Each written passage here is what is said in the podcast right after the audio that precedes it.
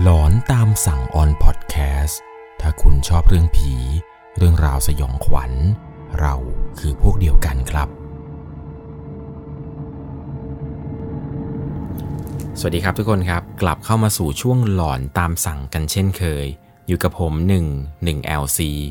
สำหรับเรื่องราวความสยองขวัญในวันนี้ครับ เป็นประสบการณ์จากผู้ชายท่านหนึ่ง ที่มีโอกาสเดินทางไปเยี่ยมพ่อกับแม่แฟน ที่เป็นชาวไทยใหญ่ที่ประเทศพม่า แล้วปรากฏว่าการเดินทางไปครั้งนี้ครับทำให้เขานั้นต้องไปพบเจอกับเรื่องราวความสยองขวัญ ที่เกิดขึ้นในหมู่บ้านของชาวไทยใหญ่ครับ ก่อนจะเข้าไปรับชมรับฟังกันเนี่ย ผมต้องบอกทุกคนก่อนนะครับ ว่าจะต้องใช้วิจารณญาณในการรับชมรับฟังให้ดีๆ เพราะว่าเรื่องราวเรื่องนี้ครับ เป็นประสบการณ์ที่เกิดขึ้นกับคุณเต้ เป็นเรื่องราวที่เกิดขึ้นเมื่อเดือนกันยายนที่ผ่านมานี้เองครับ เมื่อตัวของคุณเต้เขาครับมีโอกาสที่จะไปเยี่ยมพ่อกับแม่แฟนที่ประเทศพม่า แฟนเนี่ยคนนี้นะครับคบกันมาประมาณ 3 ปีกว่าๆซึ่งแฟนเนี่ยก็ไม่ค่อยมีโอกาสเดินทางไปเยี่ยมแม่เลยครับและเขาเนี่ยก็อยากจะไปเยี่ยมแม่ขึ้นมาในเดือนกันยายนที่ผ่านมานี้ ด้วยความที่ว่าแฟนเนี่ยมาทำงานที่จังหวัดเชียงใหม่หลายปีแล้วครับนานๆถึงจะได้กลับไปเยี่ยมพ่อกับแม่เขาทีตอนนั้นก็มีการคุยกันครับว่าเราจะเดินทางไปเยี่ยมพ่อกับแม่แฟนเขากันที่ประเทศพม่า ก็ต้องมีการเตรียมพวกเตรียมตัวเตรียมเอกสารอะไรครับ เพราะว่าตัวของคุณเต้เนี่ยเป็นคนไทยจะต้องเดินทางข้ามประเทศข้ามพรมแดนอะไรไปนั้น มันจะต้องทำเรื่องผ่านเออพรมแดนจะต้องทำแบบพาสปอร์ตชั่วคราวอะไรต่างๆ นานาไป ตอนนั้นเนี่ยก็คุยกันว่าเดี๋ยวเราจะเดินทางกันประมาณวันที่ 8 กันยายนเห็นจะได้พอถึงวันนัดที่เราคุยกันตกลงกันเรียบร้อยกันแล้วครับ ก็มุ่งหน้าออกเดินทาง ไปยังบ้านของแฟนที่ประเทศพม่ากันทันที ตอนนั้นที่เดินทางไปถึงเนี่ยใช้ระยะเวลานานมากๆครับด้วยความที่ว่าบ้านของแฟนเนี่ยมันอยู่ไกลออกไปจากในเมืองอีกทีหนึ่งมันจะต้องผ่านป่าผ่านเขาเป็นดอยเป็นอะไรไปเยอะแยะมากมายเลยครับกว่าจะไปถึงเนี่ยใช้เวลานานมากๆจำได้ว่าออกตั้งแต่ประมาณเช้าๆครับไปถึงที่นู่นอีกทีประมาณหัวค่ำแล้ว ตอนไปถึงเนี่ยแฟนก็แนะนำกับพ่อกับแม่แฟนให้รู้จักครับว่าคุณเต้นั้นเนี่ยทำงานที่ไหนอะไรยังไง คบกันมาประมาณกี่ปงกี่ปีแล้ว ด้วยความที่ว่าพ่อกับแม่แฟนเนี่ยเขาเป็นชาวไทยใหญ่ครับ พวกภาษาภาษาอะไรสื่อสารกันเนี่ยก็ไม่ค่อยจะสื่อสารกันรู้เรื่องเท่าไหร่ เพราะว่าเขานั้นเนี่ยจะคุยเป็นภาษาพื้นเมืองเขาครับเป็นภาษาของชาวไทยใหญ่ บางคำเนี่ยมันก็จะคล้าย ๆ กับภาษาทางภาคเหนือหน่อย แต่มันก็ไม่สามารถที่จะแบบฟังชัดเจนได้ครับว่าเขาเนี่ยคุยสื่อสารอะไรกับเราเหมือนเราใช้ภาษากลางคุยกัน ก็พยายามสื่อสารกันจนเหมือนกับว่า พอจะรู้เรื่องนิดๆหน่อยๆครับคำไหนที่ไม่รู้เรื่องก็ให้แฟนเนี่ยแปลให้บ้างคำไหนที่พ่อกับแม่ฟังไม่รู้เรื่อง แฟนก็จะแปลคำที่เขาพูดเนี่ยให้อีกทีหนึ่ง ตอนนั้นเนี่ยก็คุยกันอย่างสนุกสนานเลยครับราวกับว่าคุณเต้นั้นกลายเป็นลูกคนที่ 6 ของครอบครัวเขาไปแล้ว ซึ่งครอบครัวของแฟนเนี่ยจะมีกันอยู่ 5 คนครับ มีพ่อ มีแม่ น้องสาว น้องชาย แล้วก็แฟนของเขาครับที่เป็นลูกคนโต ตอนที่ไปถึงเนี่ยพ่อกับแม่จัดที่หลับที่นอนอะไรให้เป็นอย่างดี กับคุ้งกับข้าวอะไรเนี่ยเตรียมเอาไว้รอเลยครับ เรียกได้ว่า เป็นการต้อนรับที่ดีเลยครับ จากพ่อกับแม่แฟนในครั้งนี้ เหมือนกับว่าพ่อกับแม่แฟนเนี่ยจะดีใจมากๆครับเพราะปกติแล้วแฟนของเขา จะไม่ค่อยพาแฟนคนไหนเนี่ยมาให้รู้จักเลยครับเรียกได้ว่าคุณเต้นั้นอาจจะเป็นแฟนคนแรกเลยก็ว่าได้ ที่พ่อกับแม่เขานั้นเนี่ยรับรู้ ตอนนั้นเนี่ยหลังจากกินข้าวกินปลาอะไรกันเสร็จ ก็เตรียมตัวที่จะเข้านอนครับ ที่หลับที่นอนนี้เนี่ยพ่อกับแม่แฟนเนี่ยจัดเอาไว้ให้อย่างดี ด้วยความที่ว่าบ้านของแฟนคุณเต้เนี่ยก็จะเป็นบ้านไม้ธรรมดาครับ ไม่ได้สูงอะไรมากมาย ก็ตอนนอนเนี่ยก็จะขึงแบบขึงมุ้งอะไรนอนกัน เป็นบ้านทางแถบต่างจังหวัด บรรยากาศเนี่ยมันก็ดีครับ คืนนั้นเนี่ยแทบจะไม่ต้องเปิดพัดลมหรือเปิดแอร์อะไรนอนเลย แค่เปิดหน้าต่างเนี่ยลมเย็นๆจากธรรมชาติเนี่ยก็พัดเข้ามา รู้สึกเย็นตลอดทั้งคืนเลยจำได้ว่าในคืนนั้นเนี่ยหลับไปเนี่ยเป็นค่ำคืนที่นอนหลับสบายมากๆเลยครับ จนกระทั่งถึงเช้าวันที่สองครับ ช่วงเวลาเช้ามืด แฟนของคุณเต้เนี่ยก็ปลุกแต่เช้าเลยครับ บอกว่าวันนี้เราจะต้องเข้าเมือง ไปซื้อข้าวซื้อของมากินเลี้ยงกันหน่อยเย็นนี้ มีของหลายอย่างด้วยเนี่ยของคงของใช้อะไรต่างๆนี่พ่อกับแม่ฝากซื้อ ให้ตัวของเขานั้นเนี่ยรีบไปอาบน้ำอาบท่า จะได้เข้าเมืองกันแต่เช้า ตอนนั้นเนี่ยเขาก็รีบลุกทางที่นอนครับแฟนของเขาเนี่ยก็เก็บที่หลับที่นอนเก็บมุ้งอะไรให้ เขานั้นเนี่ยก็เดินมุ่งหน้าไปที่ห้องน้ำของบ้านทันที แต่ด้วยความที่ว่าบ้านของแฟนเนี่ย ห้องน้ำจะตั้งอยู่ไกลออกไปจากตัวบ้านอีกทีหนึ่งซึ่งตอนที่เดินไปห้องน้ำนั้น เป็นบรรยากาศที่หวังเวงมากๆครับ ช่วงเช้ามืดเนี่ยแสงพระอาทิตย์มันยังไม่สว่างเลย ก็เดินไปทั้งๆที่มองแทบไม่ค่อยเห็นนั่นแหละครับ เดินไปเข้าห้องน้ำก็แขวนผ้าเช็ดตัว เตรียมตักน้ำขึ้นมาหนึ่งขัน แล้วก็เริ่มทำการแปลงฟันครับ ในระหว่างที่กำลังแปลงฟันไปนั้น เหมือนกับว่าคุณเต้จะได้ยินเสียงคนเดินมาครับ เป็นเสียงย่ำพื้นดังตอกแตก แล้วก็มีเสียงเหมือนกับเสียงไอเนี่ยปนมาด้วย เขาพอจะจับเสียงนั้นได้ครับ ว่าเสียงไอที่ได้ยินนั้น เป็นเสียงของยายแก่ๆคนหนึ่งครับ แกเนี่ยดูน่าจะมีอายุพอสมควร พอเสียงไอเสียงแกนี้ เป็นเสียงที่ค่อนข้างจะใหญ่ ๆ หน่อยครับ เสียงไอกับเสียงเดินนี้มันเดินเข้ามาใกล้ ๆ กับห้องน้ำที่เขาอยู่ แล้วเหมือนกับว่าเขานั้น จะได้ยินเสียงนี้เนี่ยมันดังขึ้นมาเรื่อยๆเรื่อยๆครับ ในระหว่างที่กำลังอาบน้ำไปเนี่ยก็พยายามฟังเสียงนี้ให้ชัดเจนอีกครั้งหนึ่งครับ ว่าเสียงนี้เนี่ยมันเป็นเสียงที่ดังมาจากทางไหนกัน แต่ปรากฏว่าในระหว่างที่อาบน้ำอยู่นั้น เหมือนกับว่าเสียงนี้เนี่ยมันจะมาเงียบหยุดอยู่ตรงหน้าบ้านของแฟนเขาครับ ก็อาบน้ำเสร็จเนี่ยก็นุ่งผ้าเช็ดตัวแต่งตัวอะไรเสร็จปุ๊บ เปิดประตูห้องน้ำออกมาครับ ปรากฏว่า ก็เห็นว่ามียายแก่ๆคนหนึ่ง ยืนหลังค่อม ใส่เสื้อแขนยาวสีขาวคนคุณ เป็นเสื้อแขนยาวสีขาวทรงกระบอก นุ่งผ้าสิ้นสีดำซีดๆหม่นมนๆยืนอยู่ที่หน้าบ้านของแฟนนั้นเลยครับ ตอนนั้นเนี่ยเหมือนกับว่าเขาเห็นเนี่ยเขาก็คิดว่าน่าจะเป็นเหมือนกับเอ่อยายเป็นยายข้างๆ บ้านอะไรประมาณนี้ แต่ด้วยความที่ว่าจะเข้าบ้านเนี่ยมันก็จะต้องเดินไปใกล้กับจุดที่ยายคนนั้นยืนอยู่ด้วยครับเขาเนี่ยค่อยๆหอบผ้าเช็ดตัว ถือแปรงสีฟันเนี่ยค่อยๆเดินไปครับ ทีแรกกะจะไม่ทักยายคนนั้นกะว่าจะเดินเลี้ยวเข้าบ้านเลย พอเดินเข้าไปใกล้ยายคนนี้เรื่อยๆครับ เหมือนกับว่ายายคนนี้เนี่ย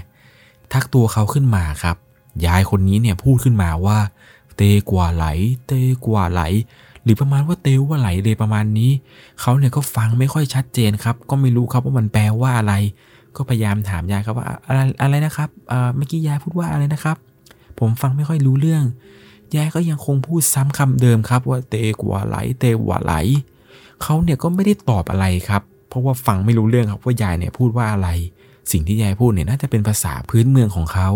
หลังจากนั้นเนี่ยเขาก็ไม่อยากจะสนทนาต่อครับ เพราะว่าสนทนาต่อก็คุยไม่รู้เรื่อง เขาก็เลยหันหลังกลับ และกำลังจะเข้าบ้านครับ ในจังหวะที่กำลังจะหันหลังกลับเข้าบ้านนี้ ยายแก่ๆคนนั้นก็เงยหน้าขึ้นมาทำมาตัวของเขาตกใจเลยครับ เพราะว่าตาของยายเนี่ยดำสนิท ฟันเนี่ยดำเหมือนกับเป็นฟันที่แบบคนแก่เคี้ยวหมาก เขาพอจะสังเกตได้ครับว่าหน้าตาของยายนี่นั้นก็เหี่ยวย่น แบบหนังเนี่ยย่นลงมาแบบกองมาเป็นรอยหยักมือนี่ก็เหี่ยวย่นมากๆ แบบยับแบบย่นแบบย่นหมดไปหมดแล้วครับ คือผิวหนังคนแก่เลย แล้วเหมือนกับว่าจู่ๆยายคนนี้ครับ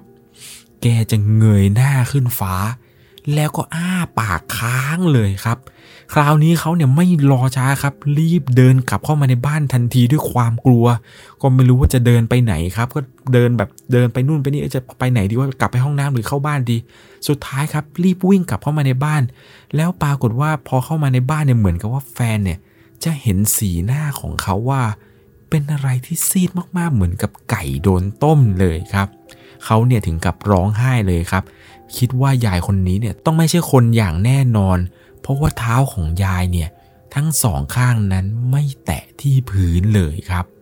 ตอนนั้นเนี่ยที่เข้ามาแฟนเนี่ยก็ถามเขาว่าเธอเป็นอะไรไปเจออะไรมาหรือเปล่าเนี่ยทำไมดูหน้าซีดๆเขานั้นเนี่ยก็ไม่ได้ตอบอะไรครับ แล้วก็บอกว่าไม่มีอะไรไม่มีอะไร สงสัยน้ำจะเย็นมากๆก็เลยตัวซีดมั้ง แฟนก็เลยบอกว่างั้นรีบไปแต่งตัวไป รีบไปเร็วเดี๋ยวจะเข้าเมืองกันแล้ว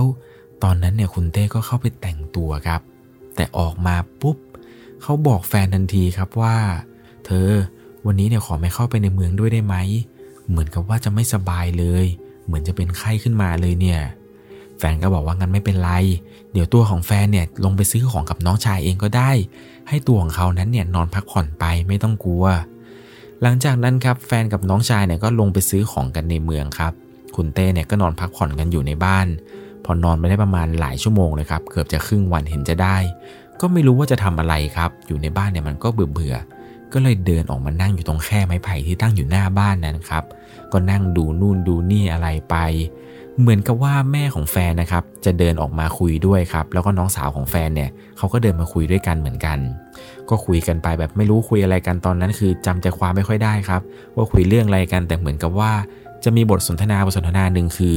แม่ของแฟนเนี่ยจะชวนให้ไปเก็บผักที่อยู่ไกลออกจากบ้านไปนิดๆหน่อยๆครับ เหมือนกับว่าน้องสาวเนี่ยก็จะไปด้วย ซึ่งน้องสาวเองเนี่ยพอจะพูดไทยหรือว่ารู้จักคำไทยได้พอสมควรครับ ก็มีการสื่อสารให้ตัวของเขากับแม่เนี่ยคุยกันในระหว่างทางเดินที่เดินไปเก็บผักกัน แต่เหมือนกับว่าตอนที่ไปกับแม่กับน้องสาวนี้เนี่ยแฟนของเขากับน้องชายที่ไปซื้อของกันในเมืองเนี่ยยังไม่กลับมาเลยครับเขาเนี่ยก็ไม่รู้จะทำอย่างไร คิดว่าจะนั่งรอมันก็คงอีกนาน ก็เลยเดินไปกับแม่แฟนแล้วก็น้องสาวเขาครับ เดินไปถึงที่แปลงผักเนี่ยก็ช่วยแม่เก็บผักอะไรจนเสร็จครับ แล้วก็พากันเดินกลับมา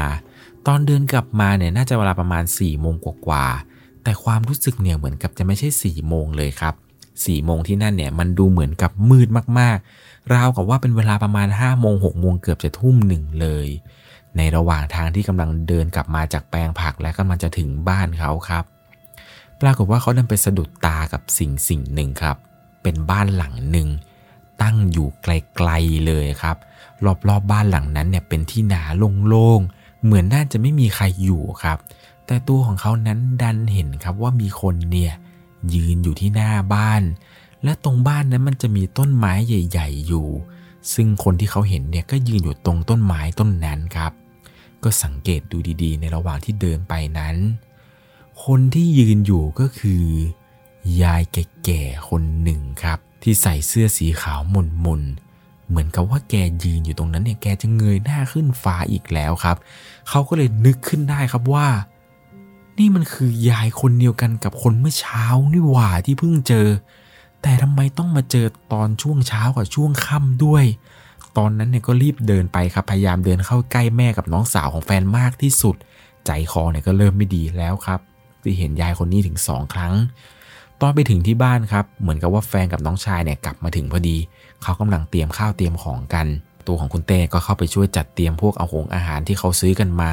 จนลืมเรื่องราวที่เพิ่งจะเกิดขึ้นเมื่อเช้ากับเมื่อสักครู่นี้ไปเลยครับ แล้วก็ไม่ได้เล่าให้ใครฟังด้วย หลังจากที่เตรียมข้าวเตรียมของอะไรเสร็จแล้วครับ ก็เริ่มกินเลี้ยงกันครับ กินกันในครอบครัวเหมือนกับว่าจะมีพี่ป้านาอาอะไรกันมาอีกประมาณ 7-8 คนในตอนนั้น ตัวของเขาเองเนี่ยก็ไม่กล้าที่จะกินอะไรหรอกครับ จู่ๆเนี่ยมันก็นึกถึงเรื่องราวที่เมื่อเช้านี้ขึ้นมา เหมือนกับว่าเขาเนี่ยกำลังนั่งเหม่อไปเรื่อยเลยครับ จนแฟนเนี่ยถามว่าเป็นอะไร พอเห็นว่ามีคนเยอะๆเนี่ยเขาก็เลยตัดสินใจครับเล่าเรื่องราวที่เกิดขึ้นเมื่อเช้า ให้กับทุกๆคนในโต๊ะอาหารนี้ฟังกันครับ ว่าสิ่งที่เขาเจอนั้นมันคืออะไร แฟนของคุณเต้เนี่ยก็ช่วยแปลให้ครับ เพราะว่าถ้าเกิดพูดภาษาไทยไปเนี่ย เขาอาจจะฟังไม่รู้เรื่องหรือว่าจะสื่อสารอะไรกันผิดพลาดไป ตอนนั้นเนี่ยก็เล่าให้ฟังครับ ว่าเมื่อเช้าเห็นยายแก่ๆคนหนึ่งเงยเงือหน้า เมื่อกี้ไปเก็บผักกลับมาก็เห็นยายแก่คนนั้น เหมือนกับว่าทุกคนที่ฟังอยู่ในโต๊ะอาหารตอนนั้นเนี่ยจะเงียบกันแล้วก็คุยอะไรบางอย่างกันครับ แฟนของเขาเนี่ยก็บอกว่า เดี๋ยวเก็บของเข้าบ้านแล้วกันเดี๋ยวค่อยเล่าให้ฟังว่าเขาคุยอะไรกัน หลังจากเก็บของอะไรเข้าบ้านกันเสร็จครับ แฟนก็เล่าให้ฟังว่า ยายคนที่เขาเห็นนั้น มันเป็นเหมือนกับเรื่องเล่าที่คนแถวนี้เนี่ยเล่ากันมานานแล้วว่า เมื่อก่อนเนี่ยมีอยู่สองตายาย บ้านของแกเนี่ยอยู่ท้ายๆหมู่บ้าน แล้วแกถูกป้นจากกลุ่มวัยรุ่นแถวนั้น ตายายสองคนนี้ ไม่มีลูกไม่มีหลาน อยู่กันสองคน เขาเนี่ยก็เลยถามว่าแล้วมันเกิดอะไรขึ้นกับตายายสองคนนั้น แฟนก็เล่าต่อให้ฟังว่า เหมือนกับว่าตาเนี่ยจะถูกผักจนล้มหัวฟาด ตาเนี่ยเสียชีวิตต่อหน้ายาย ยายแกเนี่ยคงจะเสียใจมากๆ ถึงขั้นกินไม่ได้นอนไม่หลับ ตอนกลางคืนเนี่ยยายเขาจะชอบเดินไปทั่วหมู่บ้านเลย จนมีอยู่มาวันหนึ่ง มีคนไปเจอยาย แขวนคออยู่กับต้นไม้ใหญ่ ๆ ข้างบ้านตัวเอง ตอนแรกเนี่ยแฟนก็ไม่เชื่อหรอกครับ ว่าสิ่งที่เขาพูดว่าเห็นยายแก่ๆที่ว่าเมื่อเช้ายืนอยู่หน้าบ้าน แล้วไปเห็นอีกครั้งหนึ่งที่ว่ายืนอยู่ตรงใต้ต้นไม้อีก เพราะว่ามันเป็นเรื่องที่เกิดมานานแล้วครับ คนแถวนี้เขาแค่พูดล่ำๆลือๆเฉยๆ แต่แม่ของแฟนเนี่ยบอกเขาว่า หลังจากที่ยายเสียเนี่ย แกเฮี้ยนมากๆเลยครับ บ้านทุกหลังตอนกลางคืน จะได้ยินเสียงคนเดินไอผ่านหน้าบ้านบ่อยๆ จนมีคนเนี่ยพาหมอผีไปทำอะไรบางอย่างที่บ้านของยายคนนั้นครับ แต่เหมือนกับว่าเรื่องของยายเนี่ยจะหายไปนานแล้วครับ จนถึงตอนนี้เนี่ย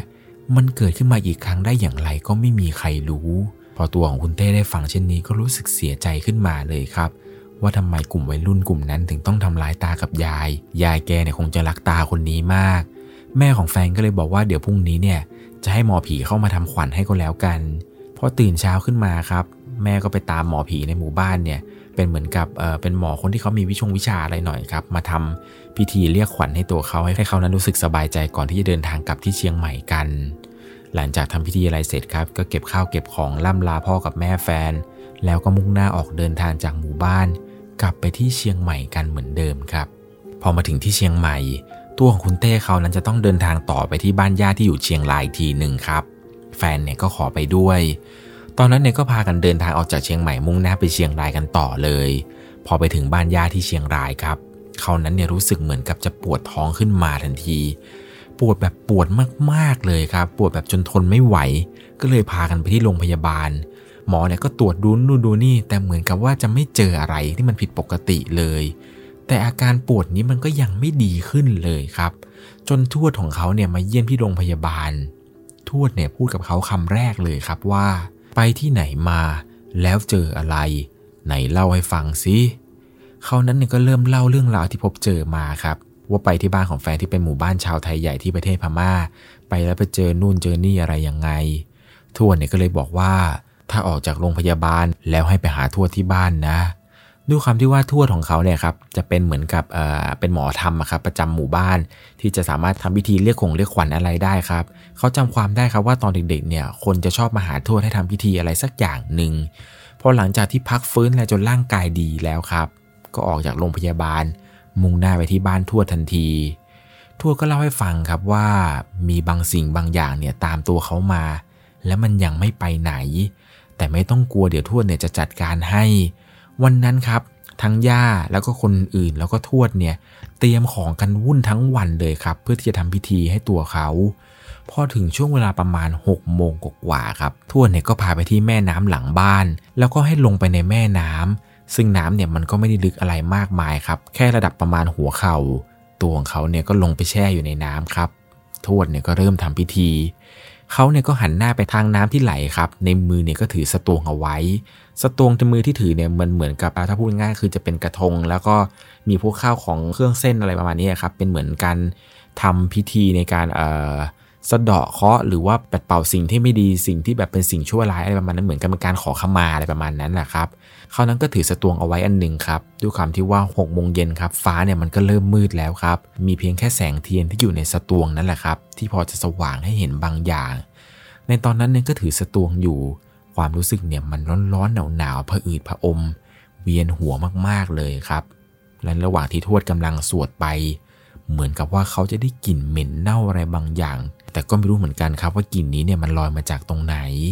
ทวดเนี่ยก็สวดไป เขานั้นก็ยังคงถือสตวงอยู่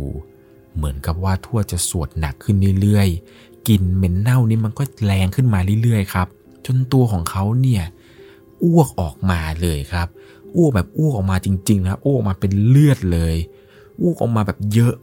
มากๆครับ แบบเป็นอะไรที่แบบสยองมากๆ จนเหมือนกับเขานั้นเนี่ยจะสลบลงไปเลยครับ ตัวเขาเนี่ยล้มลงไปในแม่น้ำนั้น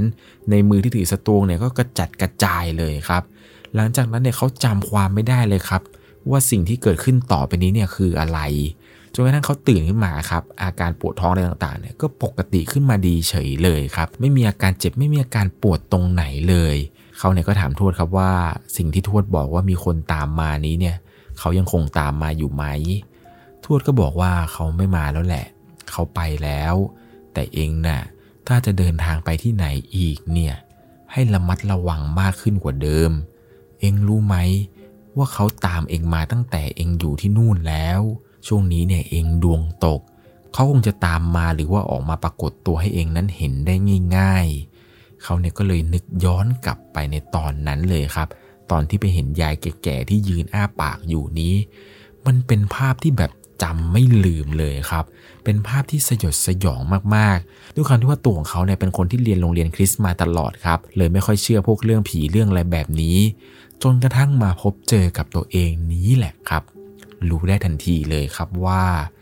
เรื่องผีนี้มันมีจริงๆครับ ถ้าใครไม่เจอกับตัวเองเนี่ย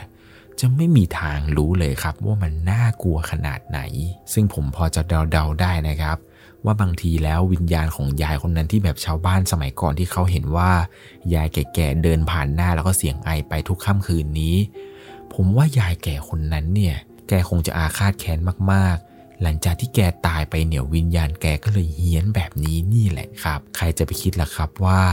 การเดินทางไปเยี่ยมพ่อกับแม่แฟนที่หมู่บ้านชาวไทยใหญ่ประเทศพม่านี้ จะทำให้ไปพบเจอกับเรื่องราวความสยองขวัญ ที่ชาวบ้านหลายๆ คนนั้นเขาล่ำลือกัน เรื่องราวเรื่องนี้เนี่ยผมต้องบอกทุกคนเลยนะครับ ว่าถ้าเกิดว่าไม่เจอหรือไม่เห็นกับตัวจริง ๆ เนี่ยจะไม่มีทางรู้เลยครับว่ามันน่ากลัวแล้วก็สยองขวัญขนาดไหน ผมเนี่ยกลัวมากๆเลยนะครับ ถ้าเกิดผมเห็นว่ามียายแก่ๆคนหนึ่งมายืนอ้าปากอยู่ตรงเงยขึ้นฟ้าอย่างนั้นเนี่ย เป็นผมเนี่ยผมวิ่งนะครับ ผมไม่รอเสวนาด้วยเลยครับ เพราะว่าไม่รู้เหมือนกันครับว่าสิ่งที่เราเห็นเนี่ยคือคนหรือว่าคือผีกันแน่ ใครประสบการณ์หลอนๆอยากจะแชร์ อยากจะมาถ่ายทอดอีกนั้น